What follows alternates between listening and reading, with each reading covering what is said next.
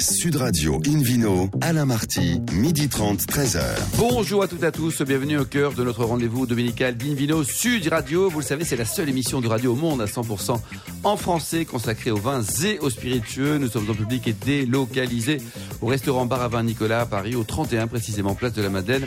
Je rappelle que vous écoutez Sud Radio à Bordeaux, par exemple, sur 106.00 et qu'on peut se retrouver sur notre page Facebook Invino. Aujourd'hui, un menu qui prêche, comme d'habitude, la consommation modérée et responsable avec l'appellation Madiran, l'Autriche côté Bacchus, le cépage Boué, bah oui, ça existe. hein. Puis le Vino Quiz pour gagner des bonnes cadeaux en jouant sur invinoradio.fm. À mes côtés, Hélène Pio. Bonjour Hélène Pio. Bonjour. Et puis des garçons, plein de garçons. Philippe Orbach, David Cobold, Bernard Burchi et André Derieux. Bonjour à tous les quatre. Bonjour. Bonjour. Alors pour commencer cette émission, Invino sur Radio, on retrouve Hélène Pio, justement, journaliste au magazine Régal, avec une, une personne très sympa, Pascal Ferranti, qui s'occupe du salon, un salon qui ouvre ses portes demain, Wine Paris. Bonjour. Absolument. Bonjour Pascal Ferranti. Bonjour Hélène. Vous devez être sur des charbons ardents parce qu'effectivement, vous êtes la directrice du salon Wine Paris qui démarre demain matin. Oui, exactement. On est vraiment euh, très fiers de pouvoir euh, réaliser ce salon pour la première fois à Paris, donc euh, Wine Paris, qui va euh, accueillir euh, 2000 exposants. Donc, euh, grande Alors la genèse, c'est quoi Donc il est, il est tout nouveau ce salon, c'est la première édition? Oui, c'est la première édition. En fait, c'est une, le- c'est Wine Paris qui rassemble en fait, euh, c'est l'union de deux salons. Euh, le premier, donc Vini Sud, qui euh, existe depuis 25 ans et qui avait lieu à Montpellier, qui est le mondial euh, des vins méditerranéens, et aussi euh, le salon Vinovision, euh, qui a été créé euh, il y a deux ans et qui rassemble donc tous les, les, les vignobles septentrionaux. D'accord. Voilà. Donc euh, on a donc des vins de toute la France, mais pas seulement, qui seront représentés. Oui, on a euh, 2000 exposants et nous accueillons également 16% de, de, de vignobles étrangers, euh, dont l'Italie. Il va y avoir une très belle représentation de toutes les régions euh, viticoles italiennes, de l'Espagne, du Portugal. Nous allons aussi accro- euh, accueillir des Croates, euh, des, des Grecs, euh, des Israéliens. Est-ce qu'il y a des Moldaves? Euh, Non, il n'y a malheureusement pas de Moldave cette année. Il y a des champenois beaucoup les Moldaves dans le. Oui, très forte représentation de, de, de la Champagne, puisque euh, effectivement euh, Vinovision, euh, c'est à peu près euh, 600 exposants, et euh, nous avons euh, toutes les régions euh, viticoles françaises. Ça, c'est vraiment, on est très fiers d'avoir pu euh, rassembler euh, l'ensemble de la filière française, et euh, la Champagne, la Bourgogne seront massivement représentées. euh, Hélène sur- Alors euh, je, je précise quand même pour nos lecteurs, euh, avant qu'ils se fassent... Nos auditeurs, parce qu'on Nos on- auditeurs. on peut vous lire, hein, Absolument, euh, c'est vrai. Ah mon petit kaki C'est ça. Euh, nos auditeurs, donc, euh, que c'est un salon professionnel quand même. hein. Alors, à qui vous vous adressez? Alors en fait, effectivement, c'est un salon B2B. hein, euh, Paris, effectivement, la capitale mondiale du vin. On est, on sera ravi d'accueillir euh, euh, tous nos, tous les visiteurs professionnels, à la fois euh, nationaux et internationaux. Euh, donc, euh, bien évidemment, euh, les cavistes, les restaurateurs, les sommeliers. Donc le grand public n'a pas le droit de citer Non. C'est c'est fermé là. Donc l'amateur Pour qui vient, l'instant, voilà. Vous acceptez des journalistes? Exactement, avec Ouais. plaisir, bien Ah. sûr. D'ailleurs, qu'est-ce qui vous En différencie plus, c'est à de- côté de chez moi, donc je vais venir souvent. hein. Porte de Versailles. de, de Vinexpo, Pro Wine Qu'est-ce que vous avez de- de- comme différence Alors nous, en fait, euh, encore une fois, donc c'est la fusion de deux salons qui sont euh, fortement identitaires. Euh, ce sont des salons qui parlent des terroirs, de la typicité des vins, et qui où il va y avoir à la fois une grande diversité au niveau de, des, des opérateurs. vraiment. euh, Ah, mais L'acheteur, quand il va venir, pourquoi est-ce qu'il va venir chez vous plutôt que Vinexpo ou en Allemagne? Qu'est-ce que vous avez comme plus? Parce que nous avons, euh, nous avons réussi à, à faire venir de, petits vignerons dans le bon sens du terme. Ah, en des fait. petits Il y vignerons, aura une d'accord. grande diversité au niveau des opérateurs, euh, puisque nous sommes soutenus par toutes les interprofessions françaises, donc euh, qui relaient l'information à leurs adhérents, et du coup nous accueillons euh, des vignerons euh, qui euh, Qu'on va pas trouver à Vinexpo ou à Exactement, mais il y aura également des négociants, des caves coopératives, euh, euh, voilà. Mais notre force, en fait, c'est la ça. découverte. En fait, il va y avoir plein Hélène de pépites à découvrir. D'accord. Et euh, donc, tout ça a lieu à la porte de Versailles. Donc, ce que vous vendez, c'est aussi l'image de Paris? Oui, exactement. On a souhaité pour la première fois, c'est une aventure inédite que ça se passe à Paris, capitale mondiale du vin. Euh, nous avons, euh, euh, c'est effectivement un endroit où il y a beaucoup de points de vente, hein, plus de 23 000 euh, points de vente sur Paris. Donc euh, euh, c'est un rayonnement à l'international aussi, avec tout l'art la- la- l'art de vivre à la française. Donc euh, Vous pensez que c'est un vrai atout, justement, par rapport à, à Provine, dont, dont parlait Alain C'est quand même pareil, ou, c'est un peu plus sexy que Düsseldorf. Hein. Faut, Ouais. faut quand Et même puis il y a plus de gilets jaunes qu'à Düsseldorf. quoi. Mais Je ne voulais pas le dire, mais je suis ravie que vous l'ayez dit. Euh, alors euh, donc c'est- toute la semaine, c'est jusqu'au 13 février. Et euh, alors le programme, les horaires, on fait comment si je, on- mettons, je suis caviste, tu veux venir, comment ça se passe? Alors en fait, ben, vous pouvez venir effectivement sur le salon, c'est euh, 20 euros l'entrée, et donc les horaires, c'est de 9h30 jusqu'à 18h30. Il y a des conférences, du- a... Bien sûr, il y a tout un programme, c'est très très riche, le contenu de, de ce salon est très très riche avec euh, plus de 30 masterclass. Et euh, aussi, je, je, je voudrais euh, euh, attirer votre attention sur le fait qu'il y a beaucoup de, de, de domaines à découvrir, notamment les- la nouvelle vague avec 60 euh, jeunes, jeunes agriculteurs qui ne sont pas encore diffusés voilà, sur Paris. Donc il y aura Ça, plein c'est de-. Alors, un témoignage, parce que j'étais contacté par quelqu'un que je connais, qui est un jeune vigneron qui a travaillé longtemps en Roumanie sur un domaine assez important et qui vient de reprendre 5 hectares en Alsace. Et c'est le premier salon auquel il participe. Il a 5 hectares ou 4 hectares et demi. Guylain Moritz, il s'appelle, avec sa femme qui est colombienne, je crois, elle de l'Amérique du Sud. Et donc, euh, effectivement, vous accueillez de Combien tout ça coûte un stand pour un vigneron euh, qui, qui souhaiterait donc euh, cette année c'est trop tard mais pour l'année prochaine par exemple. Là, L'idée c'est de faire chaque année? Oui, tout à fait. Et en fait, les- le- le- le- toute la filière française, euh, donc toutes les interprofessions qui sont fondatrices et partenaires du salon, se sont déjà euh, euh, ont déjà réaffirmé leur volonté d'organiser. euh, D'accord. Donc le Wine vigneron ça lui coûte combien pour un à stand peu près 2400 euros. Voilà. 2400 euros, ce qui est raisonnable, Philippe Pour un salon de quatre jours, c'est ça de- de Pour un salon de jours, trois jours, donc euh, du lundi au mercredi. c'est- quand même un budget, notamment pour un petit vigneron, David, hein, parce que mais euh, c'est- une belle visibilité et je pense que effectivement, potentiellement, c'est bien. Est-ce que ça coûte Vous comparez les prix avec vos concurrents, par exemple, par rapport au Vinexpo C'est ça, sa Ah oui, on est nettement, enfin, on est euh, beaucoup plus abordable que. Vinexpo. Et c'est aussi notre ADN d'avoir euh, justement de, pouvoir proximité. et de donner la possibilité Philippe aux vignerons de. c'est une bonne idée ou pas, Paris c'est- une très bonne idée. D'ailleurs, l'Union de la sommelier Et française partenaire. bien partenaire du, du salon. On va euh, être présent pendant toute la, la- la totalité du salon. Et j'animerai moi-même, d'ailleurs, mardi, euh, une, deux masterclass. Une Ah sur bah, les vins blancs avec euh, le sud, le nord, un peu, pas, pas, pas, pas une opposition, mais justement de, de voir les Le style, spécificités. Euh, les grands rouges aussi entre la partie méridionale et septentrionale de la France. Et un, un débat très intéressant sur.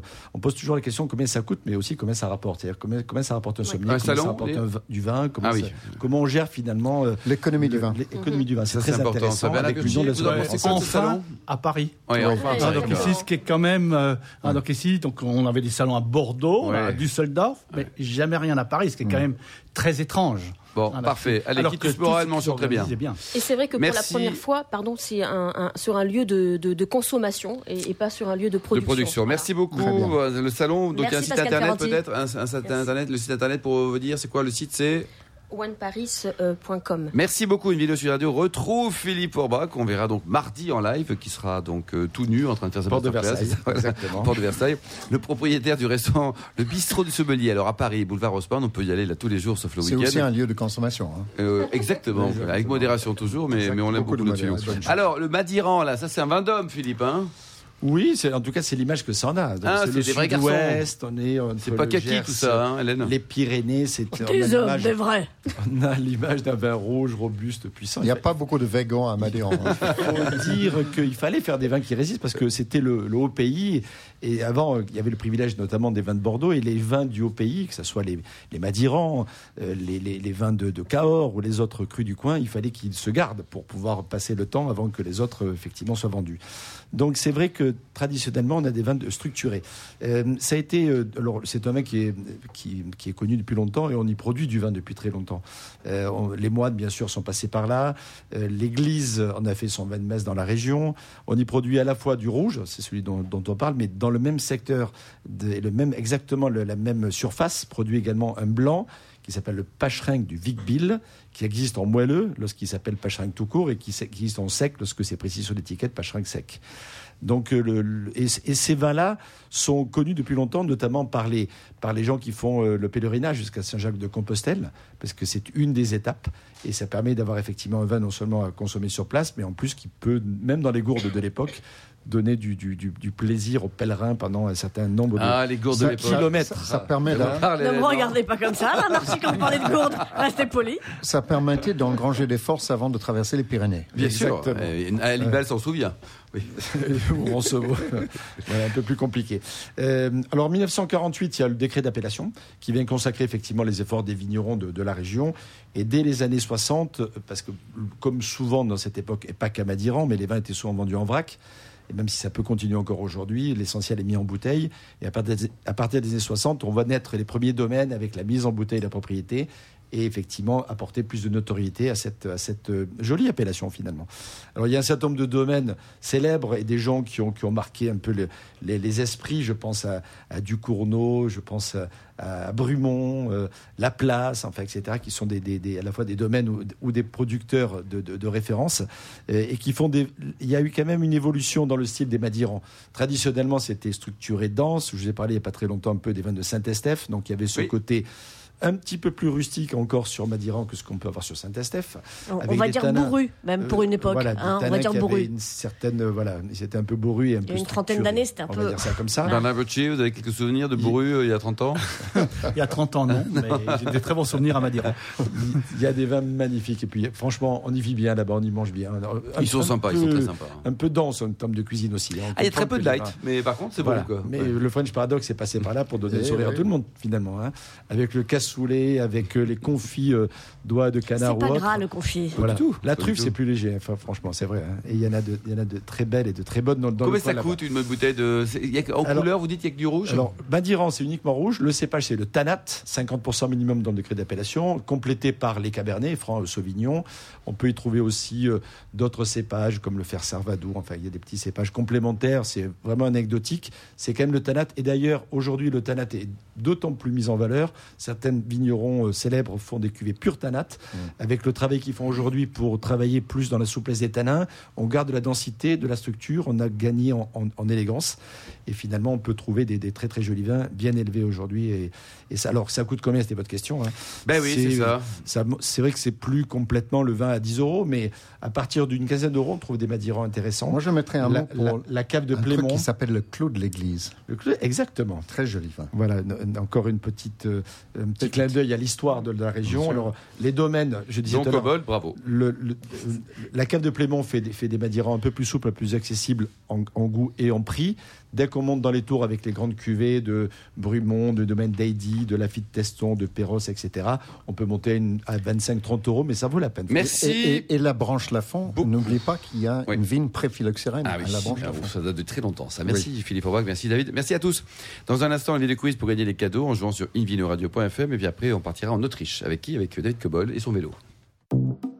Sud Radio Invino, Alain Marty, midi 30, 13h. Retour au restaurant Bar à Vin Nicolas. Nous sommes à Paris, au 31 Place de la Madeleine, pour cette émission en public et délocalisée avec Hélène Pio et puis le, le Vino Quiz, Hélène. Oui, je vous en rappelle le principe. Chaque semaine, nous vous posons une question sur le vin et le vainqueur gagne un beau cadeau, un abonnement de 6 mois au magazine Terre de Vin.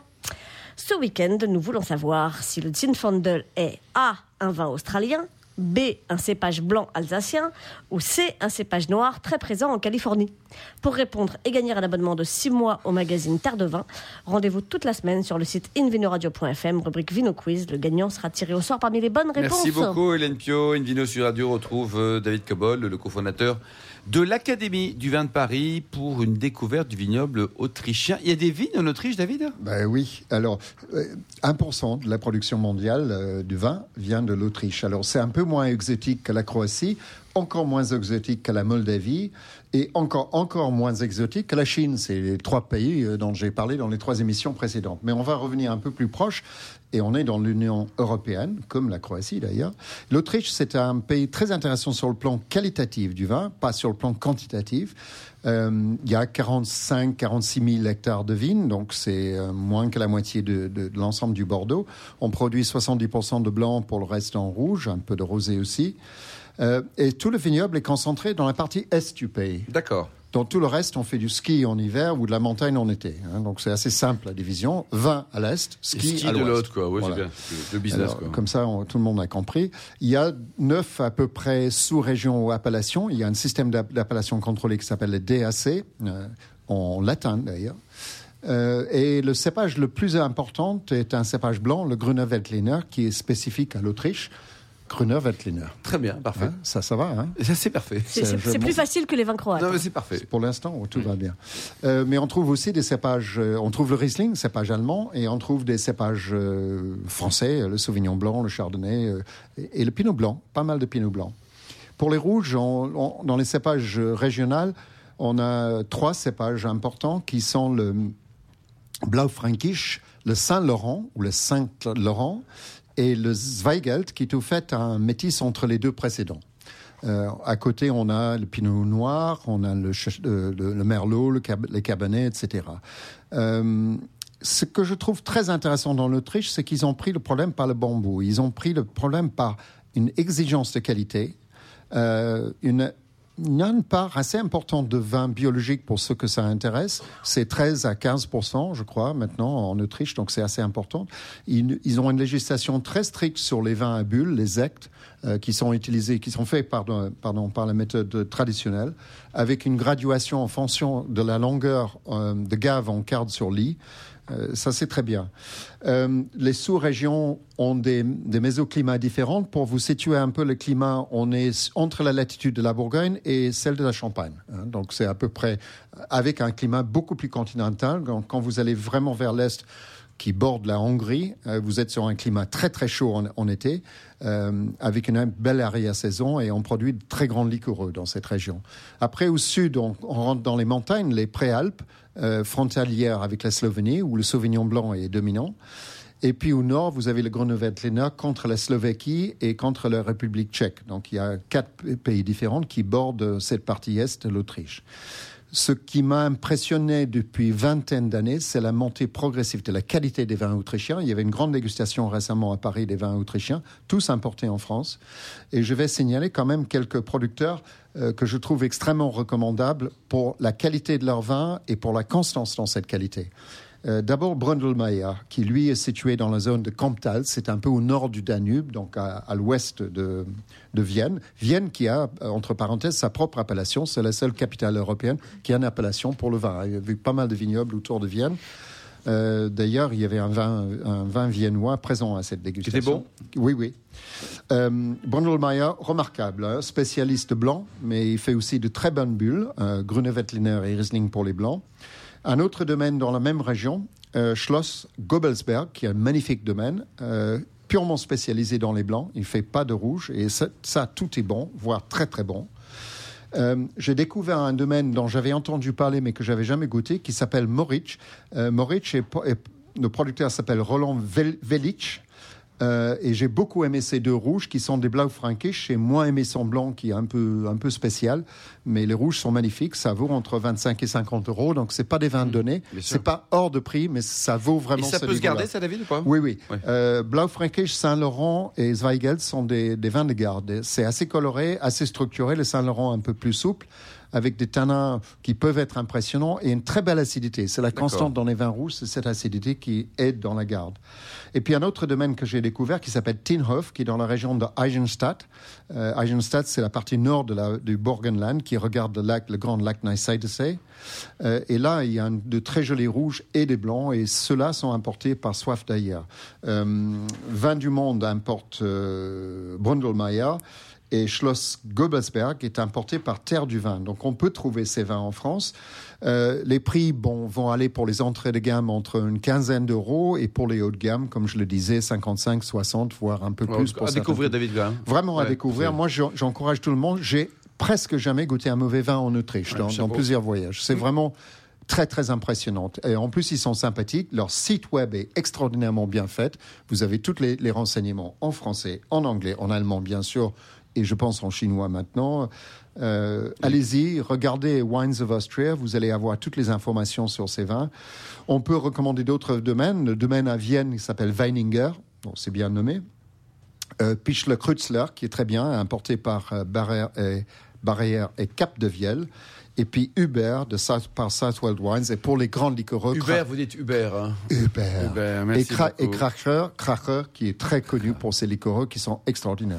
Merci David Cabol. Une vidéo sur Radio retrouve André Derieux, consultant en patrimoine de, de la vigne et du vin, pour euh, parler d'un cépage, d'une variante du cépage Goué. Mais c'est quoi ça, Goué Alors là, je fais confiance à Philippe Forbrac pour nous chanter euh, Papa Outé. Vous savez, Allez, allez-y, Philippe. Allez, Papa hein. Outé, la Papa ramène Outé. moi, Elle là, la hein. ramène-moi, ouais, ouais, quand on demande je Papa vais Outé, là. simplement Hein euh, vous raconter Papa Goué Outé. Oh Ah oui, oui, d'accord. Le Goué, cépage blanc, est une très vieille variété et selon les dernières recherches génétiques, c'est le plus ancien cépage connu au monde. Il est connu sous 180 synonymes différents, Ah, ce qui témoigne de sa large présence Allez, partout en Europe à un moment ou à un autre de l'histoire. Je vous, l'épargnerai. Par contre, la descendance du Goué blanc est colossale. Elle est prouvée là aussi par des analyses ADN et on, l'a- dirait l'a un patriarche. on l'appelait le Casanova des. Exactement. On dirait un patriarche de la Bible. Alors je sais bien que c'est pas très euh, congruent, hein, patriarche et Parce puis que Casanova. Oui, c'est vrai, c'est bizarre. ouais. Mais euh, effectivement, alors l'OIV préfère dire que c'était un, un géniteur particulièrement important et efficient. Qui a dit ça le L'OIV, l'Organisation Ah, pardon, internationale ouais. du, Oui. du vin, et qui mentionne comme euh, conjoint le pinot noir, le traminaire, le, le chenin, le chenin. Et il a eu 80 enfants. Vous êtes prêts? Non, je vais vous faire la grâce de pas tous vous les dire. 80 enfants. Alors on a les ligotés, on a le sylvaner, le chardonnay, le gamay, le riesling, le melon, le furmint, le sassi, le petit mélier, l'aubin, le colombard, le genouillé, le romorantin, le gros lot, etc., etc. Et il y a énormément de, descendants qui n'ont pas eu vraiment beaucoup de succès, comme le cépage Balzac. Pas, c'est pas Balzac Balzac qui n'a pas vraiment écrit de comédie empélographique. Non. Ceci dit, il y a une parcelle qui va en être plantée cette année à Tours, puisque c'est le 220e anniversaire de la naissance de cet écrivain Ah, très bien, le trouver le lien quand même. hein. Eh bien, nous n'avons pas fait preuve de beaucoup de gratitude devant ce caractère fertile et apte à la paternité. ce cépage est banni. Il a quasiment disparu. s'appelle le Sifredi maintenant. Déjà, rien que le nom. Rien que le nom qu'on lui a donné, Goué, ça veut dire cépage de gueux. Cépage gueux, gauche dans le D'ailleurs, Jura. tout seul, je l'ai goûté une fois, ça ressemble étrangement à de l'acide de batterie. Hein. Alors, effectivement, je vais, Ouais. je vais vous en parler après de ma dégustation, effectivement. Mais acide de Donc, batterie que nom- vous goûtez souvent d'ailleurs. Ça que vous Je suis savez. le grand euh, spécialiste mondial de l'acide de batterie. Ah bah, Et dans le sud-ouest, tout, hein. dans le sud-ouest, on l'appelait le bouillot, ce qui euh, désignait direct le chemin de la distillerie. Alors le phylloxéra, l'abandon de la plantation des, des terres, le fait qu'on a abandonné les terres les moins qualitatives, les terres à Goué ont eu euh, raison de lui. Donc Papa Goué ou Thé, à sacré papa, dis-moi où tu es caché, disparu, disparu de France, du moins parce que dans le Haut-Valais, Oui. la partie germanophone du Valais en Suisse, euh, vers euh, Crans-Montana, aux Zermatt, hein, je parle pour Alain Marty qui connaît bien, Bien ce sûr, coin-là. bien sûr. Moi, Il a été cultivé dès 1540 sous le nom de Gues, Goué, Gues, d'accord? Et dans le vignoble du Rheingau, vers Francfort et Bingen, il est connu et a été replanté sous le nom de Heunich, nom qui semblait indiquer que le cépage a été apporté par les Huns. Ah, les Et vous uns. savez que pour Sartre, l'enfer des Huns, ce sont les autres. Ah. On est à peu près sûr aujourd'hui que le cépage est originaire d'une zone entre Paris et Bingen. Et il y a près de. Paris des villages qui sont nommés Goué ou Gouex. Au Moyen Âge, période de complantation de la vigne aujourd'hui. Hein. est utile. Au Moyen Âge, période de complantation de la vigne, de plantation de cépages différents tous ensemble, il était recommandé d'équilibrer dans la vigne le Heunich et le Frankish, hein, Pinot Noir, Savagnin, Traminaire. C'est une pratique sont les mamelles de la largement- vigne. Non, mais je pense que génétiquement, entre André et David, il y a un truc là. Parce que là, ça. ça- C'était une pratique largement répandue. Le premier apportait acidité, ren- rendement et résistance au gel hivernal. Ah oui. On disait de lui au XVIe siècle, et c'est très joli, nul n'est moins tendre à la gelée. Ah oui, c'est bien. C'est joli ça. Le second apportait arôme et, si- et sucre. Alors permettez-moi de citer, pour arriver à des choses concrètes, Sainte Hildegarde de Bingen. Cette religieuse concret. bénédictine du XIIe siècle, mystique, femme de lettres, compositrice de chants et d'hymnes. Des femmes comme on aimerait en rencontrer plus souvent. À part Hélène Pio, je connais pas. L'une moi, des hein. quatre femmes docteurs de l'Église avec Catherine de Sienne, Thérèse d'Avila et Thérèse de Lisieux, excusez du peu. Elle était naturaliste et médecin et a écrit une somme. Physica sive subtilitatum diversarum naturarum creaturarum libri novem sive liber simplicis medicinae, qu'on traduit en français de manière tout à la fois brève et explicite par de la nature. C'est une description de minéraux, d'animaux et de plantes et de leurs utilisations thérapeutiques. Elle y décrit le vin de Frankish comme tellement fort et mettant tellement le sang en mouvement qu'il était nécessaire de le diluer avec de l'eau. Le Heunich, le Goué, est lui par nature aqueux et n'a pas besoin d'être dilué. Bah oui.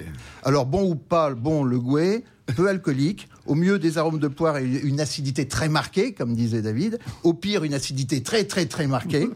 J'en ai dégusté un verre aux dernières rencontres des cépages modestes en novembre. Il était d'une vivacité agaçante, dont se souviennent encore mes gencives à l'heure où je vous parle. Et votre dentiste Comme dit, comme dit l'encyclopédie de Diderot et d'Alembert, le goût est fort commun. Son plan dure 100 ans en terre. Il est infiniment meilleur en verjus, soit liquide ou confit, qu'en vin. La moralité de tout ça, pour terminer, je me tourne vers mes enfants et mes petits-enfants. Ce n'est pas parce qu'on a plein de défauts qu'on ne peut pas avoir une descendance formidable. Oh, excellent, André, excellent. Et pour excellent. conclure, tout le monde sait comment on fait les bébés, personne ne sait comment on fait les papas. Ça Oh. fait au moins dix fois que j'ai bouffé mes doigts. Oh, Excusez-moi, bien, c'était le papa Bah, outé final. ça. Voilà, petit hommage au Gouet. Merci André, Hélène, David et Philippe. Fin de ce numéro un peu spécial hein, de Vidéo Sud Radio. Bon, ça en plus, mais très bien quand même. Euh, sur le site, rendez-vous sur le site à sudradio.fr, invinoradio.fm ou sur notre page Facebook Invino. On se retrouve samedi prochain à 12h30 pour une nouvelle émission. Et oui, encore une. hein, on sera dans les 805, 806, toujours en public et délocalisé au restaurant Baravin Nicolas Paris, place de la Madeleine. D'ici là, excellent déjeuner. Restez fidèles à Sud Radio et surtout observez la plus grande démodération.